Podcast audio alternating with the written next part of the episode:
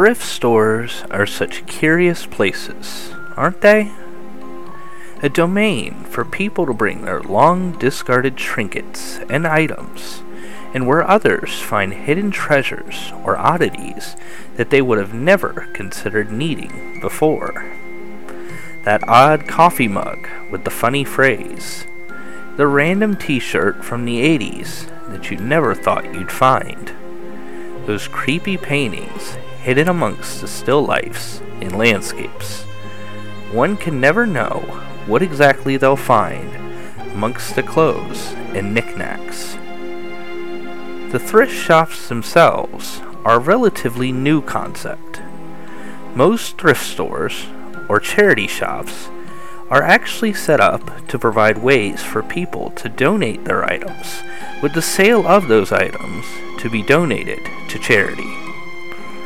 One of the earliest shops was set up in 1888 to provide goods made by blind people to raise money for the Wolverhampton Society for the Blind.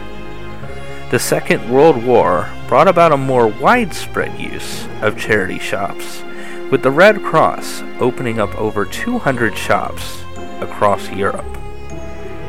While previously held in a bit of disdain as being dirty or for the less well off crowd.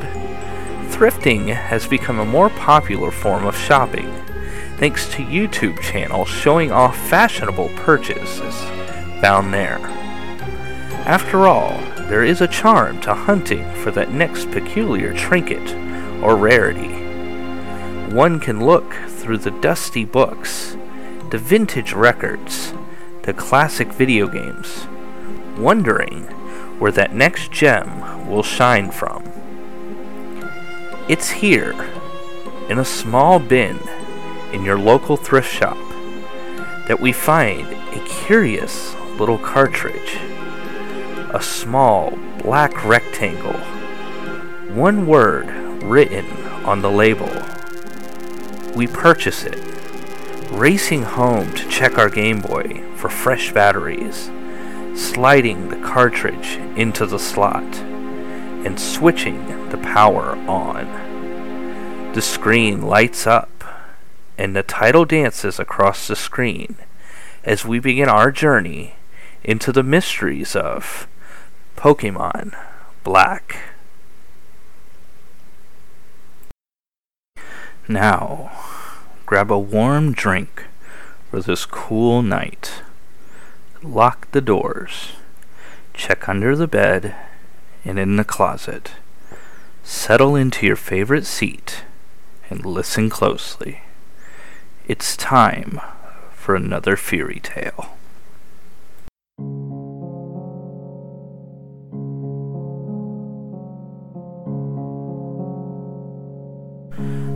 Once upon a time, a young man settles into his favorite beanbag chair, a cool drink next to him on the floor, and his hand wrapped around a classic gray Game Boy.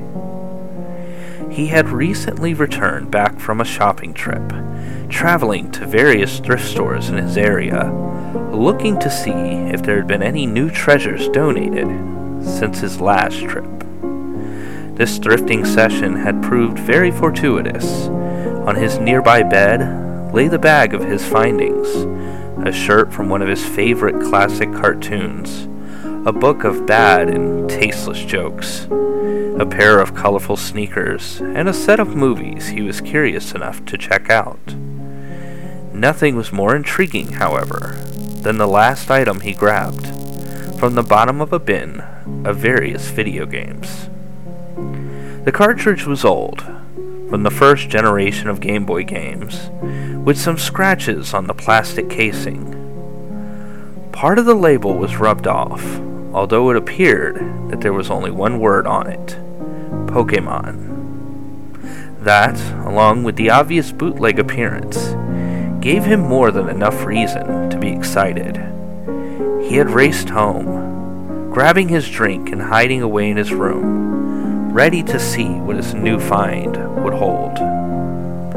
He was what he considered a collector of odd and fan made Pokemon games.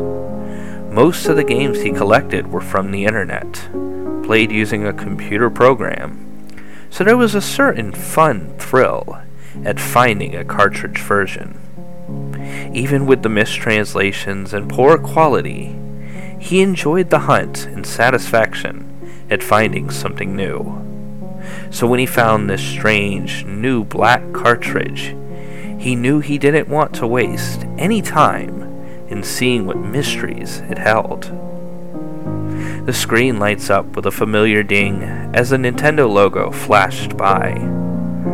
The game starts with the familiar Nidorino and Gengar intro of the red and blue versions. The first difference he notes is that the press start screen has been altered. Red, the protagonist, is still present, but the Pokemon were not cycling through as normal. The words Black Version are under the Pokemon logo. He presses start and the menu appears with two options New Game and Options. His thumb presses the A button on New Game, and the screen changes again. A kindly looking old man materializes, beginning the same speech found in the red version, explaining the world of Pokemon and having the player name their avatar. The young man goes through the speech, names his character, then the game officially starts. His avatar appears in a small room. Fingers moving from button to button, the man makes his character move around, going through familiar motions from his long history of Pokemon games. As he progresses through the game, he watches, waiting to see what's different.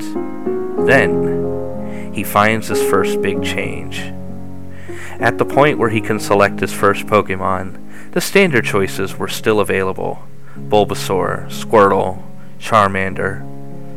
However, he notices a fourth ball, one holding a Pokemon called Ghost. He chooses this one, wanting to experience the gimmick that makes this game unique, and pulls up the Pokemon's information, noting that the only move it holds is Curse. The journey begins as he leaves the initial town, walking through the tall grass to move to the next town. Soon enough, a wild Pokemon appears, and he sees the second big change of the game. The defending Pokemon never attacks, instead, text reading too scared to move, appearing during their turn. When he activates the cursed move, the screen turns black, and the cry of the defending Pokemon plays, distorted and slowed down. The screen returns to the battle view, and the defending Pokemon is gone. In trainer battles, the man sees that after every time Curse is used, a Pokeball disappears from the enemy trainer's display. Realization dawns on the man. He's killing the other Pokemon. After all the Pokemon are defeated, the victory message and rewards display, but the battle screen remains the same. The commands for the battle mode, fight, items, run, are all still available. He presses the fight command, uses curse, and then watches as the screen fades to black. As the screen lights back up, the avatar is back in the overworld, but the trainer that had challenged him is gone. Not sure if this is intentional or a glitch, he changes locations, then returns finding a small tombstone where the trainer had once stood. Unease settles into the young man at the implications. He reminds himself it's just a game as he continues moving through the world, fighting trainers and capturing wild Pokemon. Using Curse makes it much easier to defeat the more difficult trainers, and he's able to move through the game much quicker than normal. He obsesses wanting to see this through to the end, not getting up except when absolutely necessary. Town after town, trainer after trainer, gym after gym, cursed used over and over as he quickly eliminates the rival trainers. Soon enough, the final battle concludes, and the young man waits, tense to see what happens after the final trainer is cursed and disappears. The Hall of Fame ceremony plays, with ghosts and a few random Pokemon he captured scrolling across the screen. The screen goes black again, and the words, many years later, comes up. When the screen lights back up, the man finds himself in Lavender Town, with the avatar of an old man looking at a tombstone in the center of his screen. He presses a button, and the avatar moves at a half speed pace, and then he reviews his Pokemon screen, noticing that there are none in his possession. He wanders the world, empty of all other human characters, only the tombstone from the trainers he used curse on showing up. No matter what zone he is in, the creepy music of Lavender Town plays on an infinite loop. Minutes pass, his eyes never leaving the screen as he moves his avatar until he brings the character back to the place he started. He enters the first town, making his way slowly to the character's house, walking inside and up the stairs, positioning the avatar to stand exactly where he began the journey hours before. The screen fades to black. Seconds pass, the young man keeping his breathing light, afraid to even move. A sprite appears, a Caterpie, the first Pokemon he ever encountered. Next a Weedle, then a Pidgey. Realization washes over him as the sprites change over and over from Rattata all the way to Blastoise. That these are all the Pokemon that he used Cursed on. All of them that he killed. After the last Pokemon fades, a trainer appears, a youngster. Like the Pokemon, they fade and are replaced by a new trainer over and over. The trainers that he also used Curse on. The Lavender Town music continues playing throughout the sequence, slowing and decreasing in pitch until it becomes little more than a demonic rumble. Another cut to black and the battle screen fades back in. In the spot where his Pokemon would normally be is an old man avatar. Across the screen where the defending Pokemon rests is the ghost. The words ghost wants to fight appear. And then the battle command fight appears with no other options. As he chooses fight, the command struggle appears. He uses it with no effect to the ghost, but his avatar's health drops slightly. On the ghost's turn, it would simply remain still, and three dots would appear on the screen. Finally, when the avatar's health reaches a critical point, the ghost uses Curse. The screen cuts to black a final time. The young man mashes the buttons to no avail. The black screen remains, no music coming from the device. He switches the top switch, turning the game off and back on. He presses the A button over and over, progressing through the screens until he comes to the initial menu. Continue game now appears as normal. He selects it, reading over the stats with growing dread until the Game Boy drops from his hand. Where his avatar name would normally be, reads the words, You're next.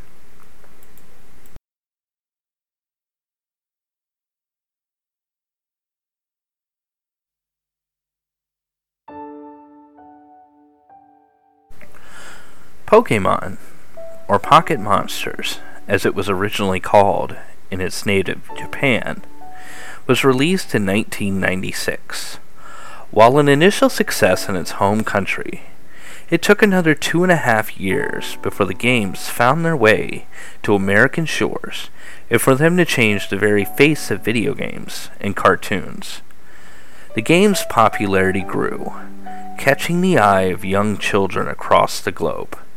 Between the Japanese and American releases, an anime cartoon was released, bringing the game and monsters to slightly bigger screens with a separate story. Over 20 years later, the series is still growing strong, with multiple generational releases featuring new monsters, console editions, books, comics, movies, trading cards, and merchandise.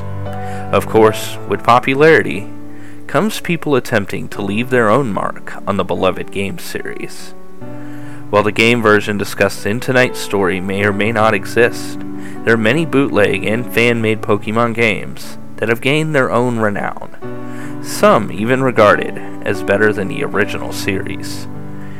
Fan favorites like Pokemon Glazed and Prism are still shared and played amongst die-hard players, providing new stories, abilities, and experiences. Games like Pokemon Snakewood and Order and Chaos zombified existing Pokemon or added in completely new created Pokemon, respectively. And of course, rumors of games like Pokemon Lost Silver or our own fine Pokemon Black have traveled the internet providing a creepy or sinister twist to the series. With popularity must also come infamy, as people try to outdo each other with various stories and rumors they've heard about the game and series. In the original game alone, various rumors about hidden Pokemon, like Mew, or secret locations have been passed around and are still believed to be true by many players, despite the myths being debunked. Likewise, there has been a darker side to these stories, of which I must issue a warning that the next section does have discussion of self harm and suicide. Please proceed with caution. You have been warned. In the winter of 1996, before the games found their way to America, a rash of hospitalizations grew across Japan. Children between the ages of 7 to 12 were admitted to hospitals across the country, complaining of severe headaches, many showing signs of anxiety and hysteria. Even more disturbing were the children that harmed themselves or jumped from the top of buildings, seemingly in panic. Authorities were baffled until the link was found the connection that all these children had been playing the recently released Pokemon games. A review of the save files showed that each and every one of the children had progressed and stopped in Lavender Town, a town known for its dark theme of ghosts and its creepy music. Further research revealed that the music playing when the children explored the town was set at a high frequency, high enough to cause the illnesses the children were showing. The response was immediate as the game's programmers changed the music and set it at a lower frequency, recalling previous copies and sending out the new ones. The damage was done, and the Lavender Town Syndrome still lives on in infamy. While the Lavender Town music comes across as much more fantasy based, told to scare and frighten readers, there's been one significant true case dealing with Pokemon in mass hysteria. On December 16, 1997, the episode Computer Warrior Porygon aired across Japan, much to the delight of the growing fan base. In the episode, the heroes must go into a computer simulation to battle the Pokemon Porygon. During the course of the battle, Pikachu, the protagonist's main Pokemon, shocks the other with a blast of lightning causing the screen to light up and flash with alternating lights, an effect known as Paka Paka, commonly used in anime. Shortly after the episode aired, reports came in from all across the country as children were being rushed to the hospital after complaints of headaches, vomiting, and fainting caused parents concern. Epileptic seizures was the most obvious cause for the problems. However, Due to the sheer amount of children affected, reportedly over 1,200, the phenomenon was baffling since such a small number of the population is actually affected by epilepsy. The company worked to find an answer. Parents protested and fought against the show, causing it to be removed from the air. After months of no answers, a new hypothesis was reached as authorities and medical doctors proclaimed that the children had been affected by mass hysteria. While there were true, genuine cases of children being affected by the flashing lights, the rumors and news of what was happening caused many other children to display the same effects days after the actual episode aired. Fortunately, when the episode came to the United States, there was no evidence that there were any similar difficulties. And for all children, they escaped the fates of so many of those afflicted by the Lavender Town Syndrome. While the Pokemon series as a whole has changed the world with its undeniable charm and cartoon monsters, these stories, and many like them, serve to remind us that there's always a darker side.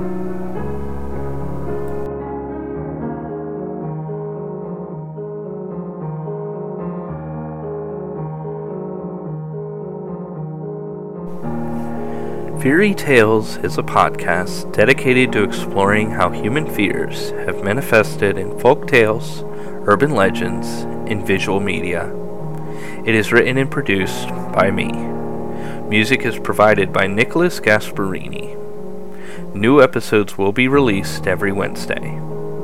If you enjoyed the show, please subscribe on iTunes, SoundCloud, or Stitcher, as well as rate and review and pass it on to any friends or family you think may be interested. Every bit of feedback is valuable to me, and I'll be sure to give you a shout out on a future show.